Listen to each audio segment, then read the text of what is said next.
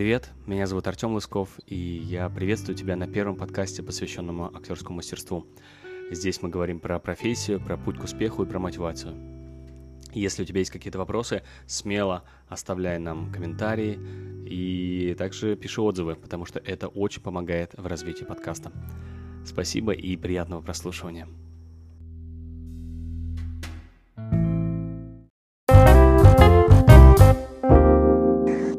Это Таймс-сквер! Привет!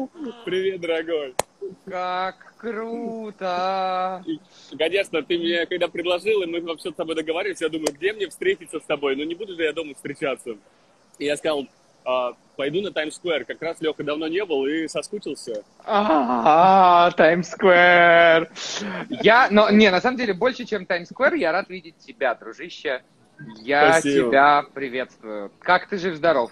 Привет, слушай, я супер, отлично все, потому что мы тут, конечно, в супер безопасности. У нас, в отличие, конечно, от Москвы, это грустная новость для театралов, но все закрыто. Потому что, но с точки зрения безопасности мы, как бы, нам полегче жить, потому что у нас, как бы, все очень безопасно. Город закрыт, поэтому все ок. Слушай, а вот мне интересно, ну обычно же вот прям за спиной у тебя, обычно же рекламируют шоу. Что рекламируют там сейчас? Реклама чего там? Там же вон что-то моргает. Реклама марихуаны, реклама закрывшегося мюзикла Beetle Juice, если ты видишь. Он, к сожалению, закрылся. Я не успел на него. Да, он классный. Потом Book of Mormon, который тоже почему-то, мы сегодня поговорим про это, почему-то погасил огни тоже театр. Это в первый раз вообще было. Я не знаю, я боюсь, может быть, чтобы они тоже не закрылись. Но вообще есть такая штука на Бродвее, если они гасят огни у театра, значит, типа они либо они в транзишне, либо они, не знаю, переезжают, либо они закрываются. Ага. Короче, слушай, скажи, посмотрим. То есть у всех остальных пока они закрыты, тем не менее все маркизы горят, да? Все горит, все нас ждет, и на самом деле меня еще больше, я вообще театрал, и меня еще больше это расстраивает, потому что я понимаю, что вот я здесь рядом и не могу никуда прийти, зайти, и вообще какой-то ужас, и... как бы мы еще долго будем закрыты, потому что у меня вот появилась информация из-за того, что я вступил в профсоюз уже полгода назад, вообще в идеальное время я вступил в бродвейский профсоюз в Actors Equity, и случилась пандемия.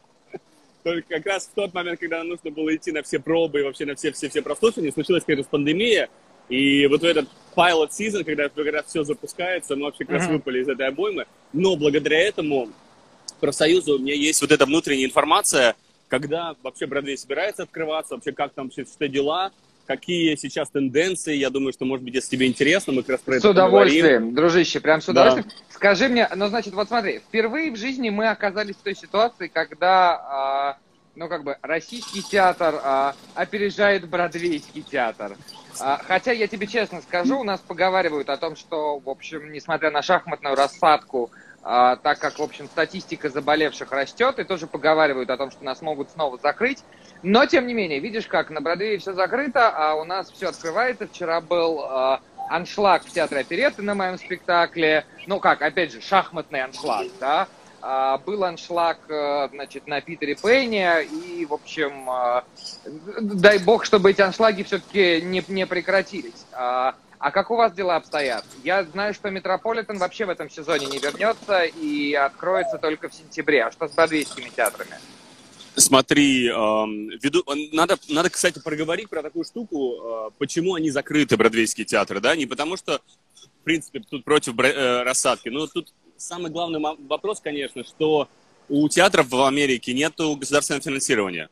То есть это абсолютно коммерческий продукт, то есть в этом понятии ничего плохого нет. То есть коммерческий, значит, что он полностью сам зарабатывает, сам себя окупает, и сам за счет вот этого поворота он и живет. Никаких субсидий нет. Поэтому если нет зрителей, соответственно, нет спектаклей. Зрителей сейчас нет вообще, потому что город закрыт, у нас только-только начались какие-то первые туристы.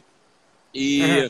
Ну, это, видимо, внутренний туризм, да, насколько я понимаю? Внутренний туризм, конечно, то есть, приезжают другие штаты, начинают, это видно вот по Таймс-скверу, вот то, что за моей спиной, это еще аншлаг, потому что, когда был, например, была пандемия, был вообще просто никого, ни души, это был как фильм Я легенда, знаешь, выходишь, и тут еще только вот трава вот из-под бетона не начинает вырастать. Ну, я видел, это, конечно, так прям... Потому что я слежу тоже за твоим Инстаграмом и за Инстаграмом Кена Дэвид Порта, который там ходит на работу к себе на Таймс-сквер и говорит, я никогда в жизни не видел Нью-Йорк таким. Да, слушай, кстати, видишь, Аньку Каянова, Ань, да. Привет, да, все правильно, Аня, привет. Потому что я тут тоже немножко уже глохну, тебя очень хорошо слышно, видно, супер. Как отлично, супер. И прям... Вот. У меня просто здесь тройка идет, я поэтому подумал, что если она забивает. Если нет, супер. У тебя же крутая американская стройка.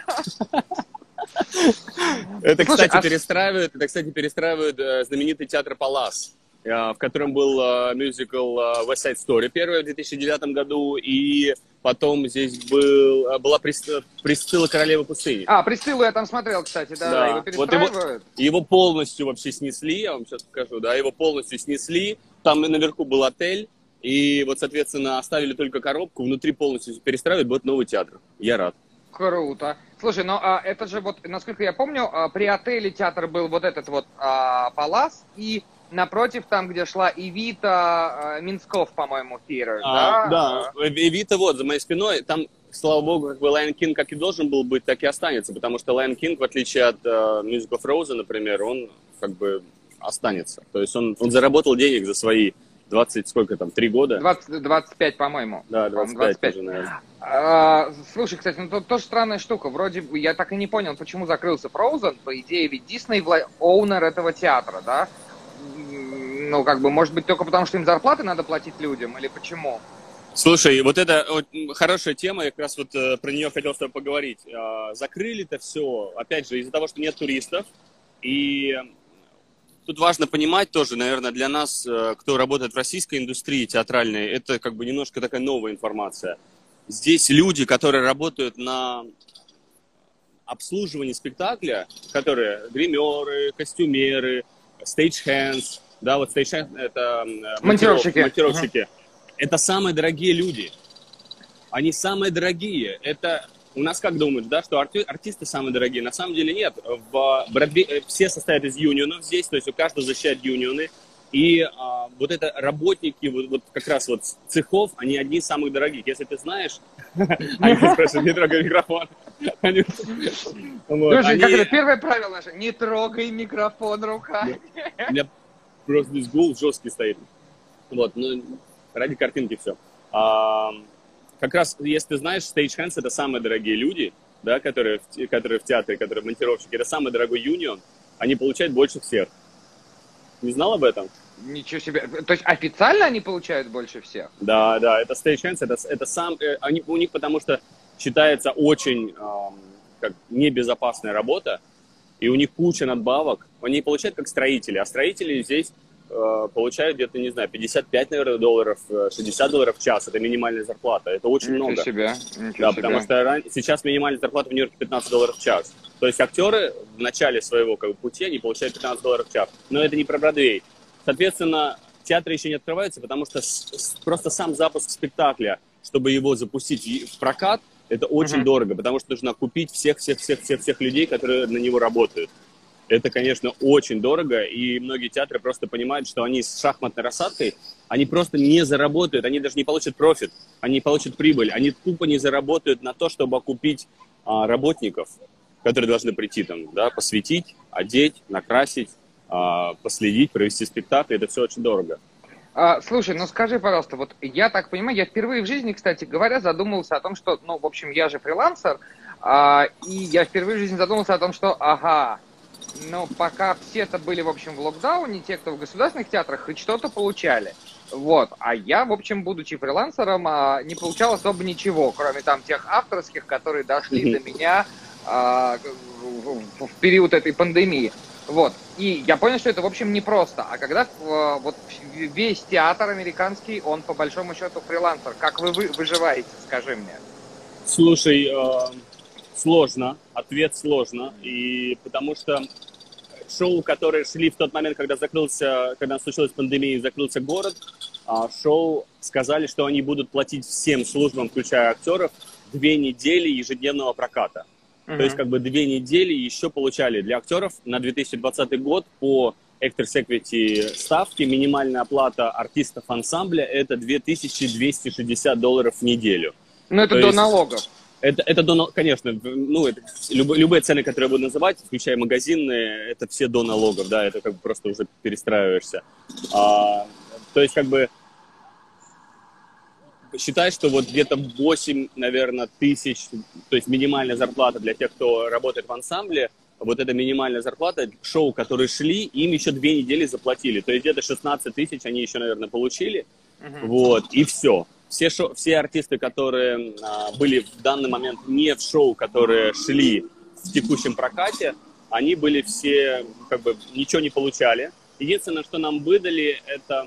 У нас были государственные стимулс-чек, это такие, как бы, деньги от государства, которые тебе присылают просто, как бы, чеком на семью, в зависимости от того, сколько у тебя детей, там, замужем ты или женат и прочее. То есть, как бы, на семью деньги приходят, и плюс...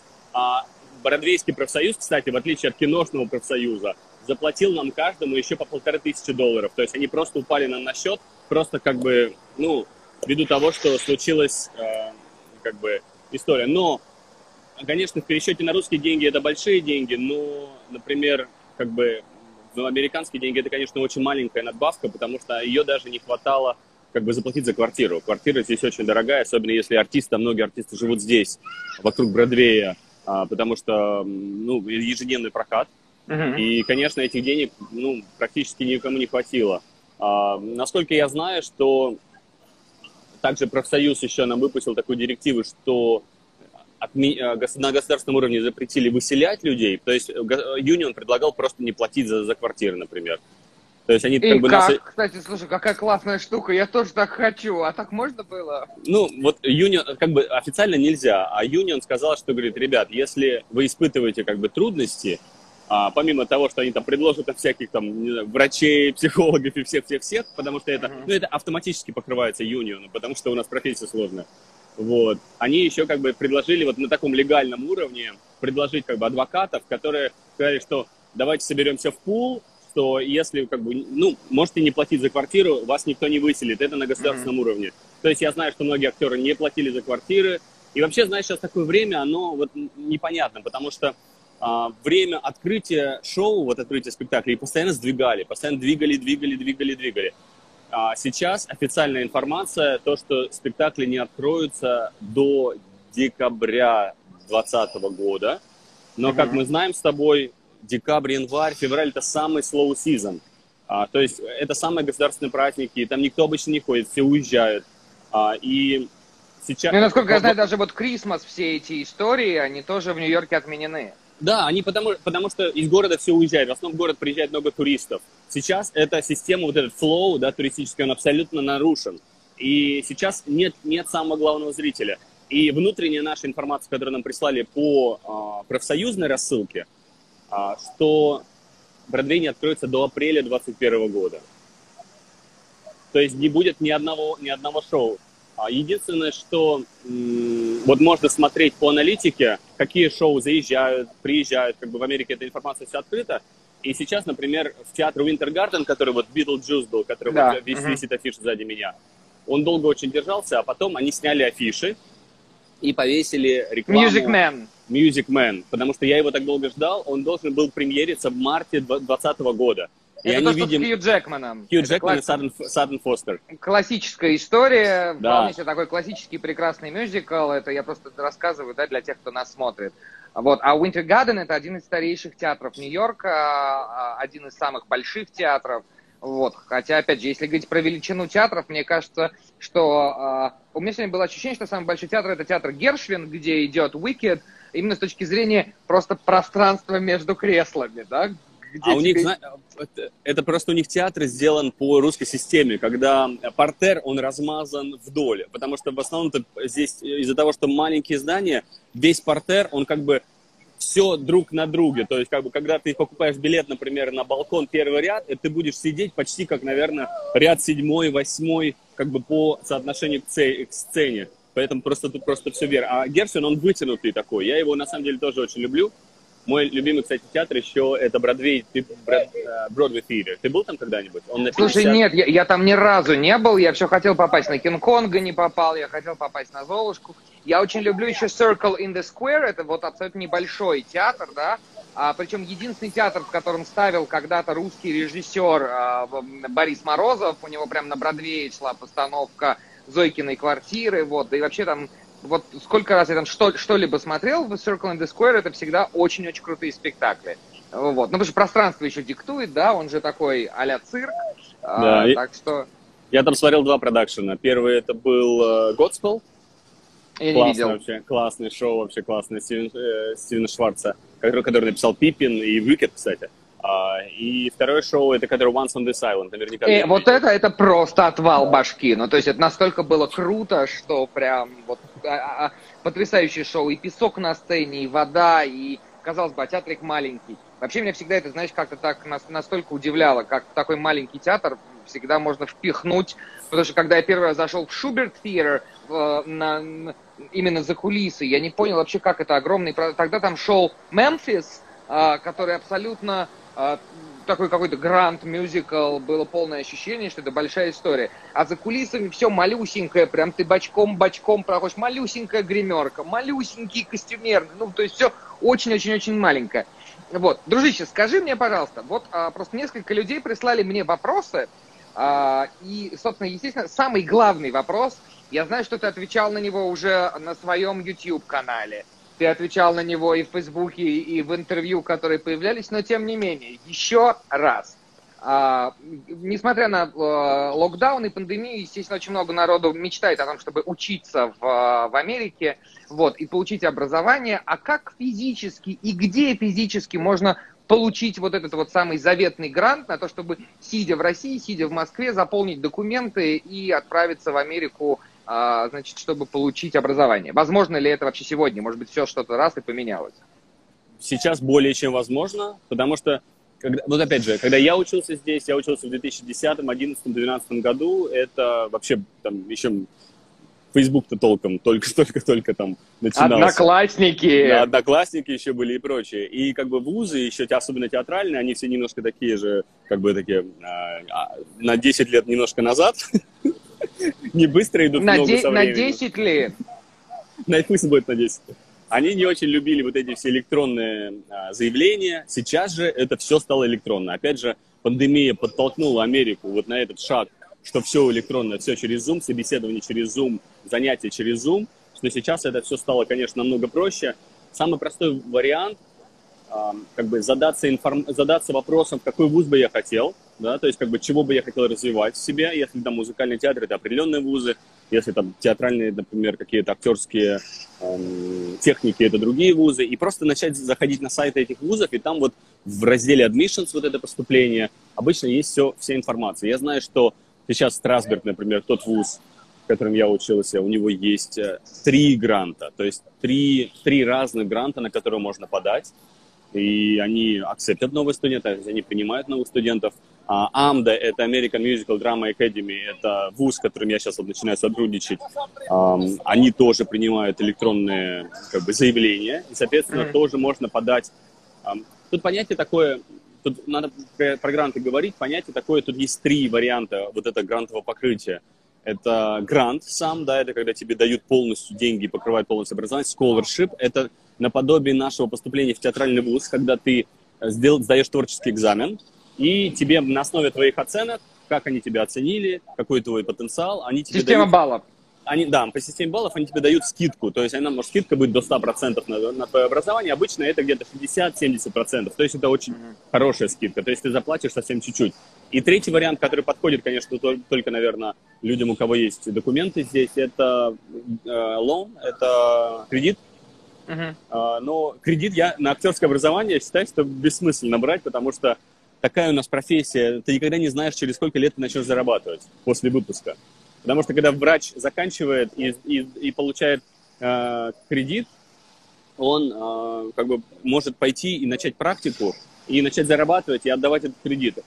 В актерской же среде ты сам прекрасно понимаешь, что это кастинги, и ты можешь быть там, не знаю, 5 лет никуда не проходить, а потом...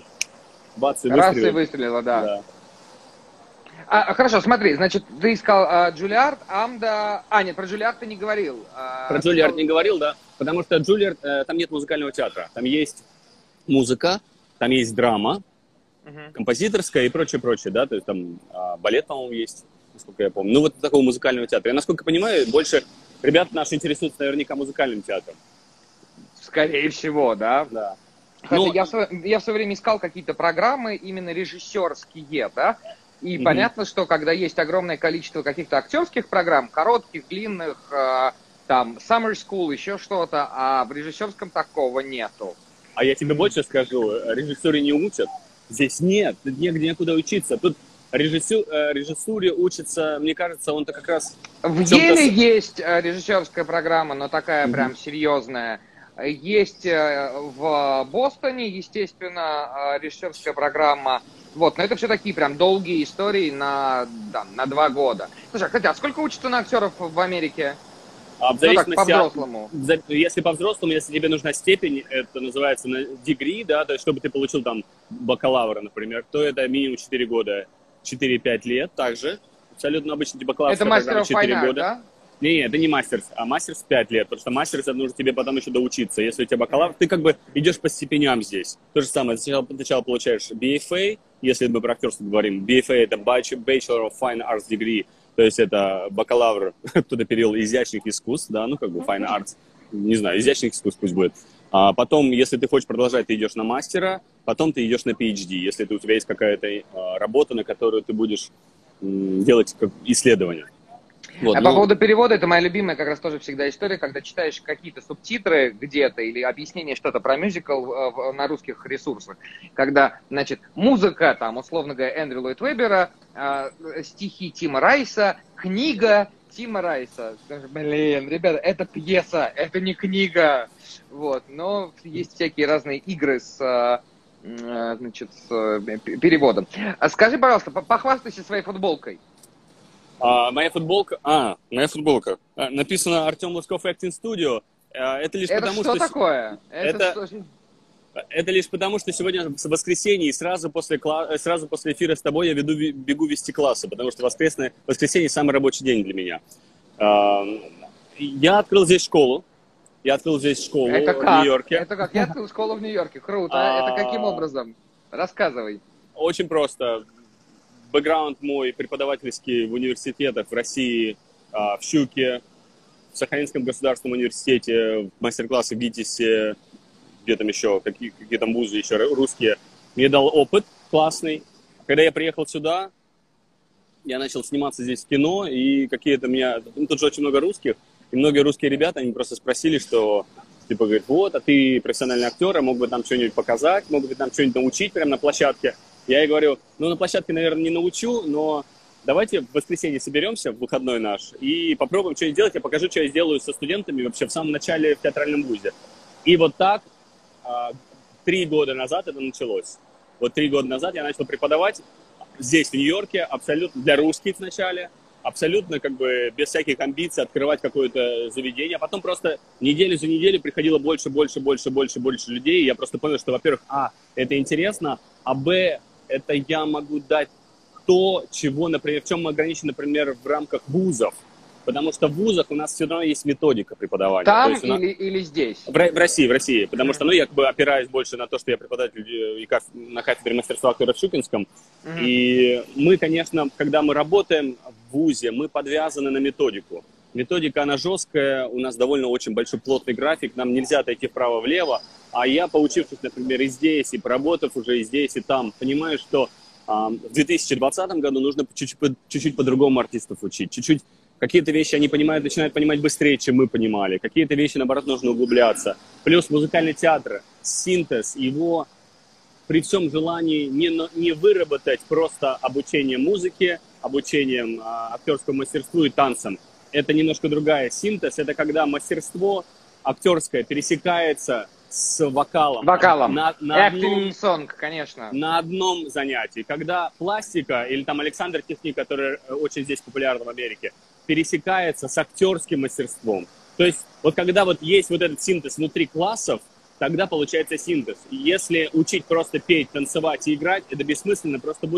Люди будут иметь этот навык, но они не будут чувствовать, потому что музыкальный театр – это все-таки, конечно, про чувства, про ощущение музыки, про понимание того, что музыка – это твой партнер, что ты с ним вместе существуешь, что есть вот этот какой-то такой, как, не флер, а как такое, знаете, как бы перетекание музыки в актерство, в обратно, в тело, в голос, в ощущение. То есть как бы вот это ощущение владения своим телом на уровне ощущений, вот это нужно развивать.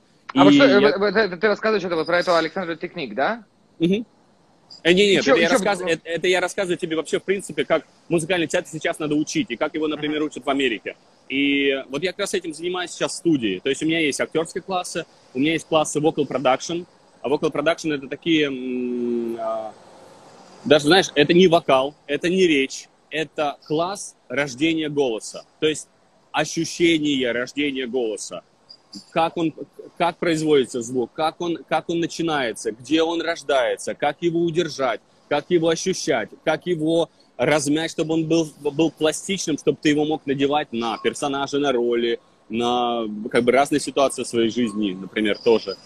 Вот. И потом я преподаю, у меня есть класс скрипт-анализ. Это все, кстати, авторские классы, я их вот как бы вот, знаешь, как бы по пути опыта просто выработал. А потом скрипт-анализ я учу, это умение смотреть на материал, умение разбирать материал, умение заглядывать под, знаешь, как под капот. Такой Самому, конечно. Без... Потому что ты, как бы работая сейчас в театре и профессиональный режиссер, меня поймешь тем, что артист все время ускоряется. Времени на сидеть за столом, разбирать нет. Артист должен обладать этим навыком. Он должен уметь задавать хотя бы вопросы себе и спрашивать, а почему здесь так? А почему здесь так? Вот это... не отнимать... Сейчас, прости, одну секунду, Витя, давай я отвечу на комментарий. Ребят, конечно, мы сохраним этот эфир, он очень-очень тоже мне интересен, так что не волнуйтесь, все сможете пересмотреть. Прости, продолжай, дорогой. Вот, я просто говорю, что вот я разработал такие базовые классы, которые нужны вот просто для того, чтобы начать вникать в эту систему по-другому.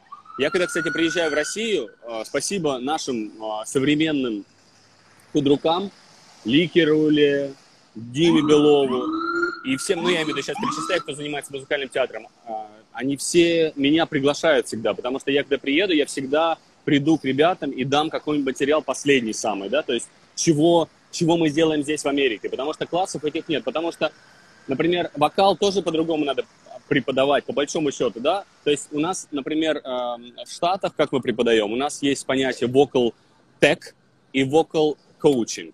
Вот vocal tech – это как раз то, что мы учимся на вокале в России, да, это скейлы, когда мы учимся петь, когда мы учимся формировать звук, его правильно вставлять в резонаторы и прочее, это тек.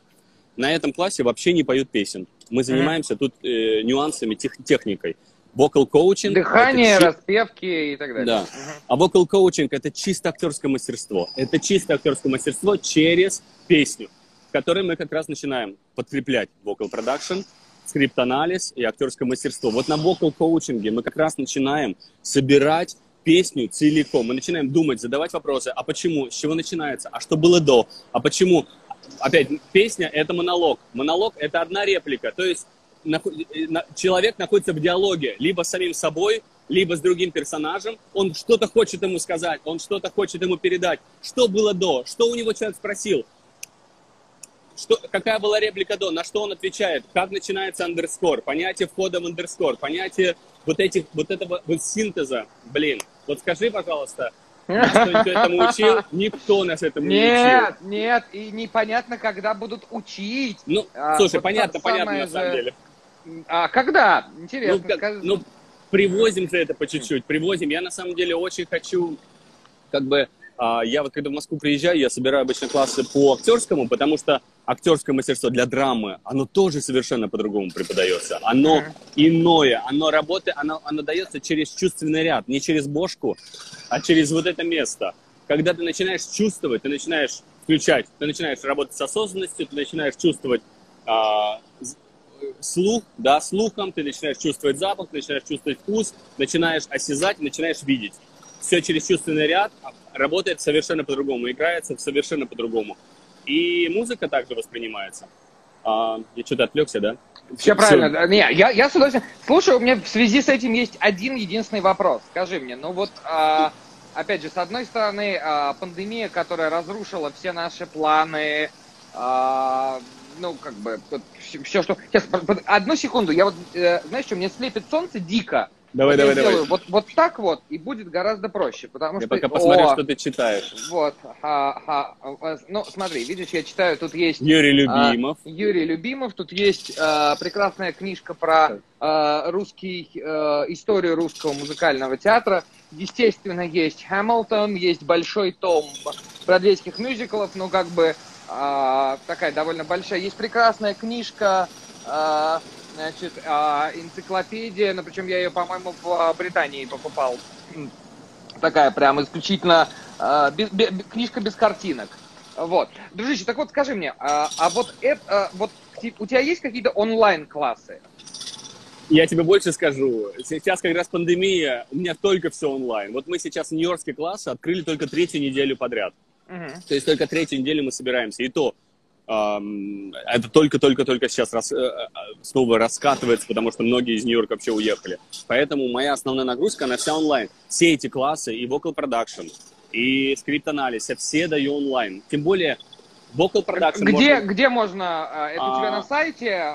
Или как? Я на самом деле довольно современный, у меня все в Инстаграме. То есть, если набрать просто Лысков, вот как моя фамилия... здесь все в зеркалке. Если набрать мою фамилию Лысков.studio, то у меня есть Инстаграм, я сейчас вот здесь напишу. Давай. Там все эти классы есть. Это я, конечно, это никакие не марафоны, то есть это не предзаписанные классы. Я вообще считаю, что артистов можно учить только так, только видя друг друга.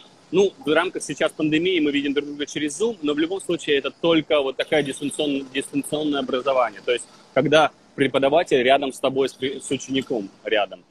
Ну, слушай, по поводу предзаписанных, не знаю, иногда, вот для меня в свое время абсолютный переворот был в сознании, когда я посмотрел записанные классы Майкла Кейна, по-моему, Acting for Film, и это было очень круто.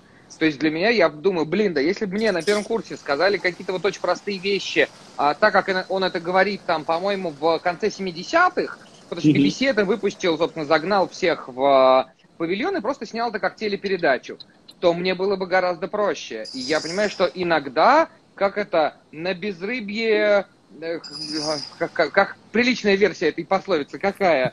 Ну, короче, в общем, вы поняли, на безрыбье хотя бы записанный класс, уже хорошо. Слушай, я вообще, как раз ты просто промолвился такую штуку, что ты, когда смотрел этот класс, было все очень просто. Я, кстати, вот эту штуку хотел очень тоже озвучить. Вот это сейчас тенденция. На самом деле все проще, чем мы даже думаем. На самом деле наша задача, наверное, задача хороших преподавателей просто дать возможность взглянуть на тот же самый вопрос, которым мы занимаемся, просто немножко под другим углом. Только потому что все не так сложно, как нам кажется. И мы часто усложняем, да? Ты как режиссер, актер меня поймешь. Мы часто приходим и иногда надумываем слишком много, чем это есть. Иногда... Однозначно. Я буквально вот не так давно оказался на такой творческой встрече с обожаемым мной режиссером Бутусовым. Вот. Но вот он очень сложный. Он сложно сочиненный. И для него сочинение спектакля это прям должно быть болезненно. Это должно быть. А я же наоборот всегда считаю, что, ребята, почему нельзя проще? Но прям просто есть для того, чтобы сделать там, я не знаю... вкусный стейк, тебе нужен просто хороший кусок мяса, тебе просто нужен соль и перец и просто сковорода. Не надо строить себе какую-то печь из марокканских кирпичей, забрасывать, для этого получать разрешение на постройку этой печи у себя во дворе, переругаться со всеми соседями, в результате ее построить, привезти какие-то специальные дрова. Ну, можно же проще, да? Конечно. Мне так кажется, да, и вообще вот все, опять же, хорошо ли это, плохо ли, не знаю, но для меня хорошо. Мне кажется, что все равно музыкальный театр, он же такой очень, алгоритм существует, он работает, он есть, это просто надо взять и все, и попробовать сделать. Это классная тема про музыкальный театр, про которую ты тоже сейчас начал говорить.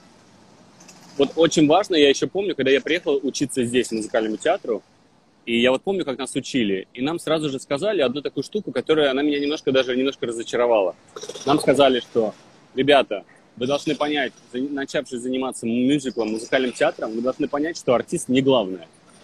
Артист – это очень важный, безусловно, очень нужный элемент спектакля, но это не главное, потому что главное в шоу все-таки шоу. И для режиссера также важна драматургия света, драматургия музыкальная, вот все эти элементы, то есть костюм, работа художника, и вы все работаете как единый организм. То есть это вот то, чему мы как бы на факультете драмы учим, как бы партнерству, да, самое главное, быть хорошим партнером, уметь слышать, уметь чувствовать, уметь иногда сделать шаг в сторону, иногда поддержать. Вот как мы работаем с партнером, ровно так же все работает с шоу. Тебе нужно иногда на месте артиста, я просто как бы и артист практикующий, и я могу как бы об этом тоже говорить.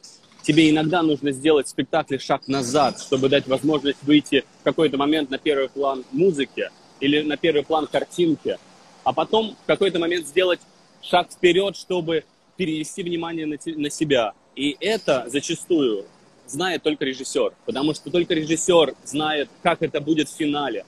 Мы по-актерски иногда начинаем, как бы, знаешь, слишком включаться.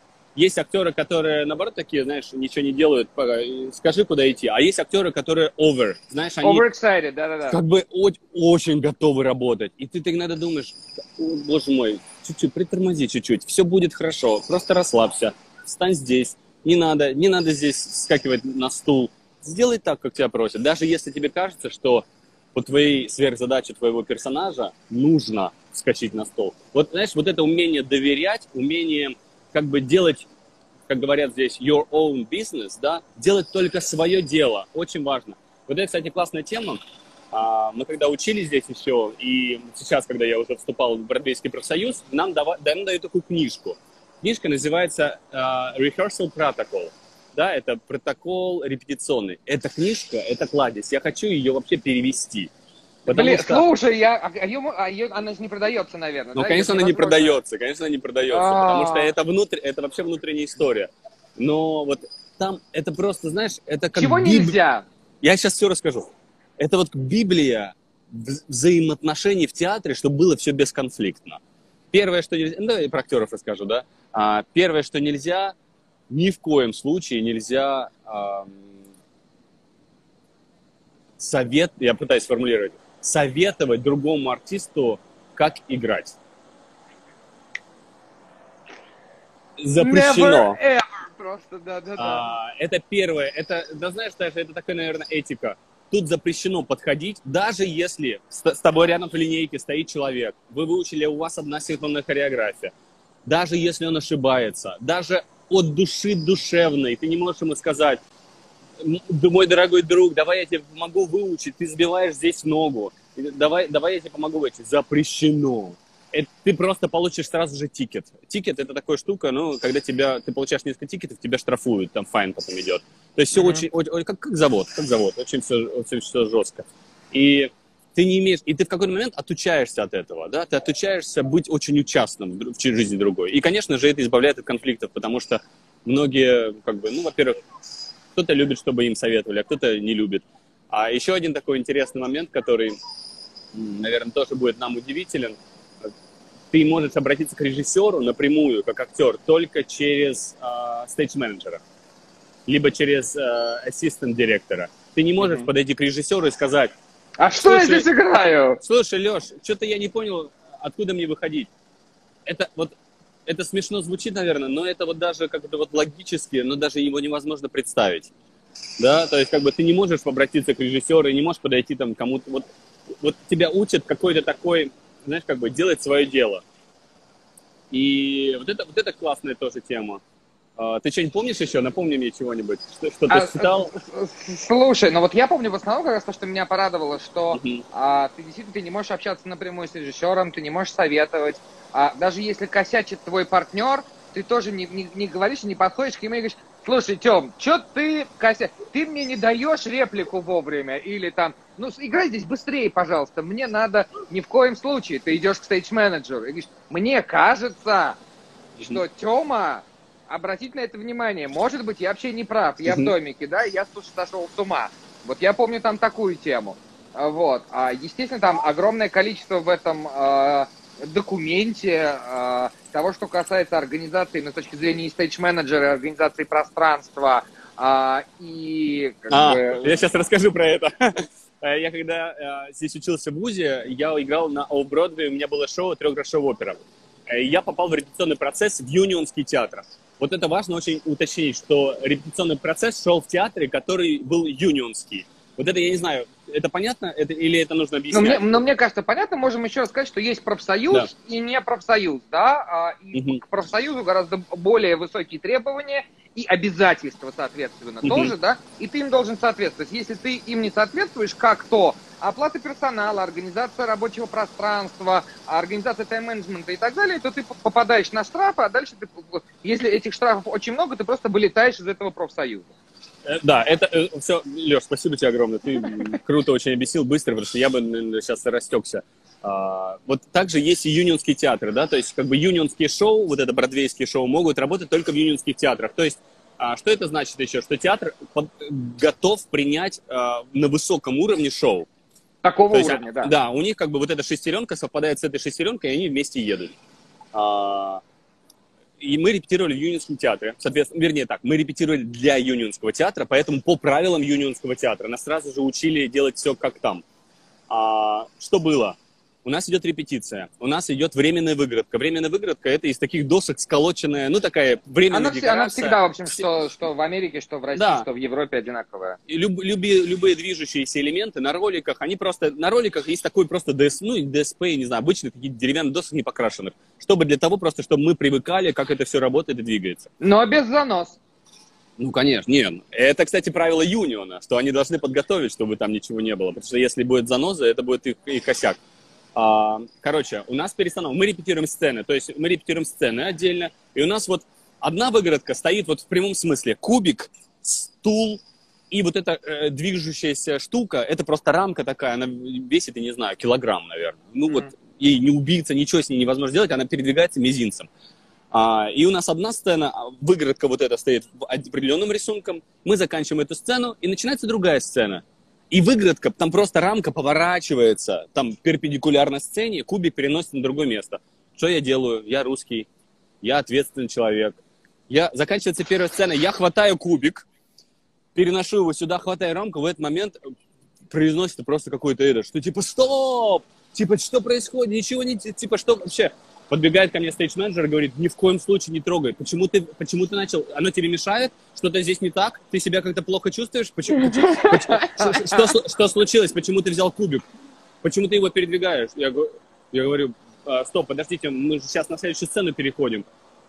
Я говорю: так она на следующей сцене стоит тут. Он говорит: тебе запрещено трогать.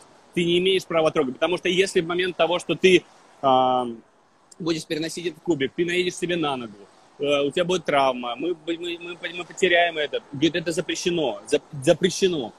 Короче, это был у меня взрыв мозга, я просто не понимал. Доходит до идиотизма. Мы приходим репетировать Юнионский театр, уже когда там, например, на сцене стоит рояль и, например, часть стульев. Мы решили, что нам эти стулья не нужны. Нам их нужно отодвинуть, чтобы освободить пространство. Мы не можем двигать эти стулья, мы не можем их трогать руками. Нам нужно дождаться, нам нужно вызвать стейдж-менеджер, вызовет стейдж-хендс. Стейдж-хендс придут не быстро, ты понимаешь, да, они работают на чек. Они придут, они начнут складывать стулья, потом они поймут, что им нужна тележка. Потом они пойдут за тележкой, привезут тележку, начнут складывать стулья, и мы сидим, ждем. А с другой стороны же репетиция встает. Да. Вот я сейчас но как тут... та девочка, которая завопила. Репетиция же встает. Но тут, видимо, у них какая-то есть вилка, потому что все оплачены.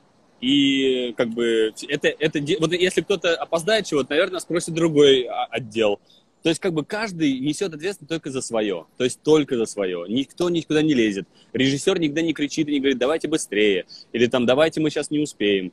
Следит за этим отдельный человек. Представитель от Юниона следит, чтобы были перерывы. По правилам профсоюза 45 минут. Каждые 45 минут у нас 5-минутный перерыв.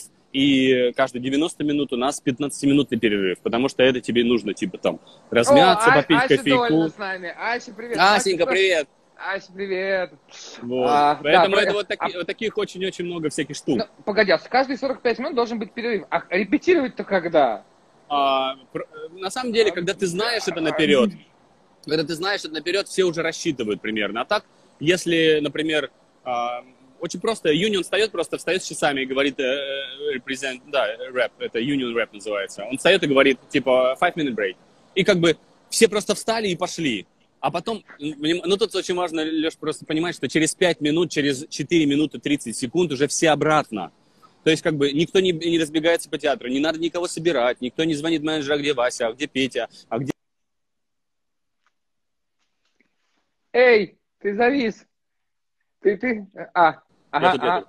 Вот, они просто, ну как бы все приходят здесь. То есть для нас немножко это сложно, немножко, наверное, дико, потому что мы просто как бы в другой системе координат. Да, то есть как бы каждый понимает, что опоздание, это значит будет штраф. Если ты опоздал, значит штраф. Если ты не выучил текст, это будет штраф. Если написано, например, на репетиции написано off-book, ну, off-book, это для ребят, я скажу, это значит, когда мы репетируем в какой-то момент по тексту, мы можем его читать, держать. В какой-то момент говорят, типа, следующая Friday, это off-book. И мы приходим уже, ты должен быть выучен. Ты можешь ошибаться? Да, пожалуйста, ты живой человек, ты можешь ошибаться. Тебе очень круто напишут тикеты. Я обожаю, знаешь, как здесь? Это просто гениальная тема. И, кстати, я не знаю, возьми это на вооружение. Репетицию никто не останавливает, если что-то пошло не так, если вдруг артист забыл слова или что-то там, что-то неправильно сделал, не туда встал, не на ту метку. Сидит ассистент стейдж-менеджера, ну, у них там много ассистентов, они могут нанимать себе там. Сидит человек с такой папкой огромной, и там такие тикеты, и написано дата, написано номер страницы, номер линии, номер строчки, и поле номер дальше, реплики ты имеешь в виду? Номер реплики, line. Да, лайн, да-да-да. И там написано, в каком человек, например, либо не то слово сказал, либо ошибся, либо поменял местами. И у тебя вот в конце репетиции, у каждого, там есть такой борд, на котором написано, разлиновано по персонажам. И этот стейдж-менеджер сидит и просто и клеит эти стикеры на каждого персонажа. И после каждой репетиции, когда дается notes, тебе отдают список, тебе отдают блок вот этих notes, которые замечаний выклеиваешь себе и которые ты должен исправить в следующей репетиции. Если ты это не исправляешь в следующей репетиции, тебе напоминает, что этот тикет был вчера, очень вежливо, с улыбкой, и говорят: Тёма, этот тикет был вчера. Возможно, ты не увидел, возможно, он упал, возможно, он приклеился к другой стороне стола, что-то случилось, почему-то сегодня получилась такая же ошибка. И на третий раз, если у тебя тебе выпишут файн. Ну, то есть, как бы, штраф. Тут вообще система штрафов очень распространена, и она, знаешь, как бы... Она очень дисциплинирует. Это очень, видимо, дисциплинирует. И то же самое... Вот когда у меня будет театр, система штрафов – это первое, что я введу. Прям... Слушай, но единственное, просто справедливости ради, я должен сказать, чтобы система штрафов работала, должны работать система правила. Поощрений, конечно. Ну, и правила должны работать. То есть, как бы, если правила выписаны, они для всех. То есть нет такого, что двойные стандарты, да, что кто-то приходит с брейка ровно, а кто-то не приходит, понимаешь? То есть как бы... Вот, а если звезда? Со звездой все по-другому. Обычно звезды здесь, они очень дисциплинированы. Они как бы не будут вот эту систему... Понятно, что у них привилегированное положение, но они, знаешь, как-то... Часто хорошие звезды, которые вот прям звезды-звезды заслуженные, они не будут никогда пользоваться этими, знаешь, вот этим люфтом, то, что они звезда. Они, наоборот, придут первыми. И это, кстати, они очень дисциплинированы, всегда будет все выучено, всегда будет... Но самое главное, что, ты понимаешь, тебе разрешают здесь ошибаться, тебе разрешают здесь делать неправильно, и это тоже очень важно, потому что можно под этим делом подумать, что, наверное, нельзя ошибаться, наверное, все очень строго и все в зажиме. Нет. Наоборот, когда правила есть, все как бы знают, что... Вот это мои обязанности. А вот это, я свободен. То есть я могу здесь, я могу искать. Да, ну то есть... Ну вообще, а вот про поиск скажи мне, а насколько все-таки ищут, не ищут, да? Потому что это же актерский поиск роли, да, который, я так понимаю, там-то ищут редко или ищут в каком-то отдельном помещении, да? Понятно, что сцена – это последнее место для поиска. Мы на сцену пришли, мы уже все нашли. Мы, в общем, не Форт Боярд. Да, на сцену, нас вообще, ну, как бы, важно просто понять репетиционный процесс. На сцену здесь выходит Бродвейский театр уже, когда театр куплен, и когда осталось там 10 дней до первых превью. То есть это уже технические репетиции. На сцене обычно только tech-runs проходят, да, вот эти репетиции, которые уже... С декорацией, с костюмами, с декорациями, с опусканиями, то есть это как бы уже собирается все. Все остальное собирает, спектакль полностью собирается в репетиционном зале. То есть он как бы без костюмов, он полностью сделан. А поиск зависит от режиссера. Есть режиссеры, которые допускают это, которые в диалоге с артистами. Есть режиссеры, которые супер подготовленные. Они приходят, у них все расписано, они знают, как, что, куда. В любом случае, конечно же, любой человек, который создает спектакль, он все-таки человек творчества, поэтому он никогда не делает хуже, если он видит, что, например, что актер что-то привносит, предлагает. Я думаю, что ни один режиссер, даже у кого все очень жестко построено, он не откажется от актерской какой-то придумки. Другой вопрос, что как бы вот сидеть вот так, знаешь, и вот так рожать, а давайте сейчас подумаем, а вот как нам, а вот так сделать или так? Такого, конечно, здесь тоже нет, да, то есть как бы тут либо артисты очень включенные, либо режиссер очень готов. То есть как бы вот всегда какая-то вот такой баланс сохранен. Вот эта тема... тема, друзья, вот так. Смотри, у нас, значит, остается уже совсем-совсем немножко времени, насколько я понимаю, скоро пойдет обратный отсчет, а мне, с одной стороны, совсем не хочется говорить, а хочется тебя слушать бесконечно, но я понимаю, что если ты хочешь задать сейчас какой-то вопрос, я готов на него ответить. Вот. А так я с удовольствием тебя буду слушать. Какие планы, Лёш? Какие планы? Когда мне приезжать в Москву играть? Вот смотри, дружище, все, что касается Москвы, пока никто не понимает. То есть ближайшая большая постановка у меня состоится в марте в Новосибирске. Вот, мы пока не озвучиваем название, кроме того, что это будет мюзикл известный, американский, лицензионный. Вот. Это вот то, что я знаю даже не могу сейчас сказать на 100%, да, в сегодняшнем мире. Ну, как бы наши намерения, они вот такие.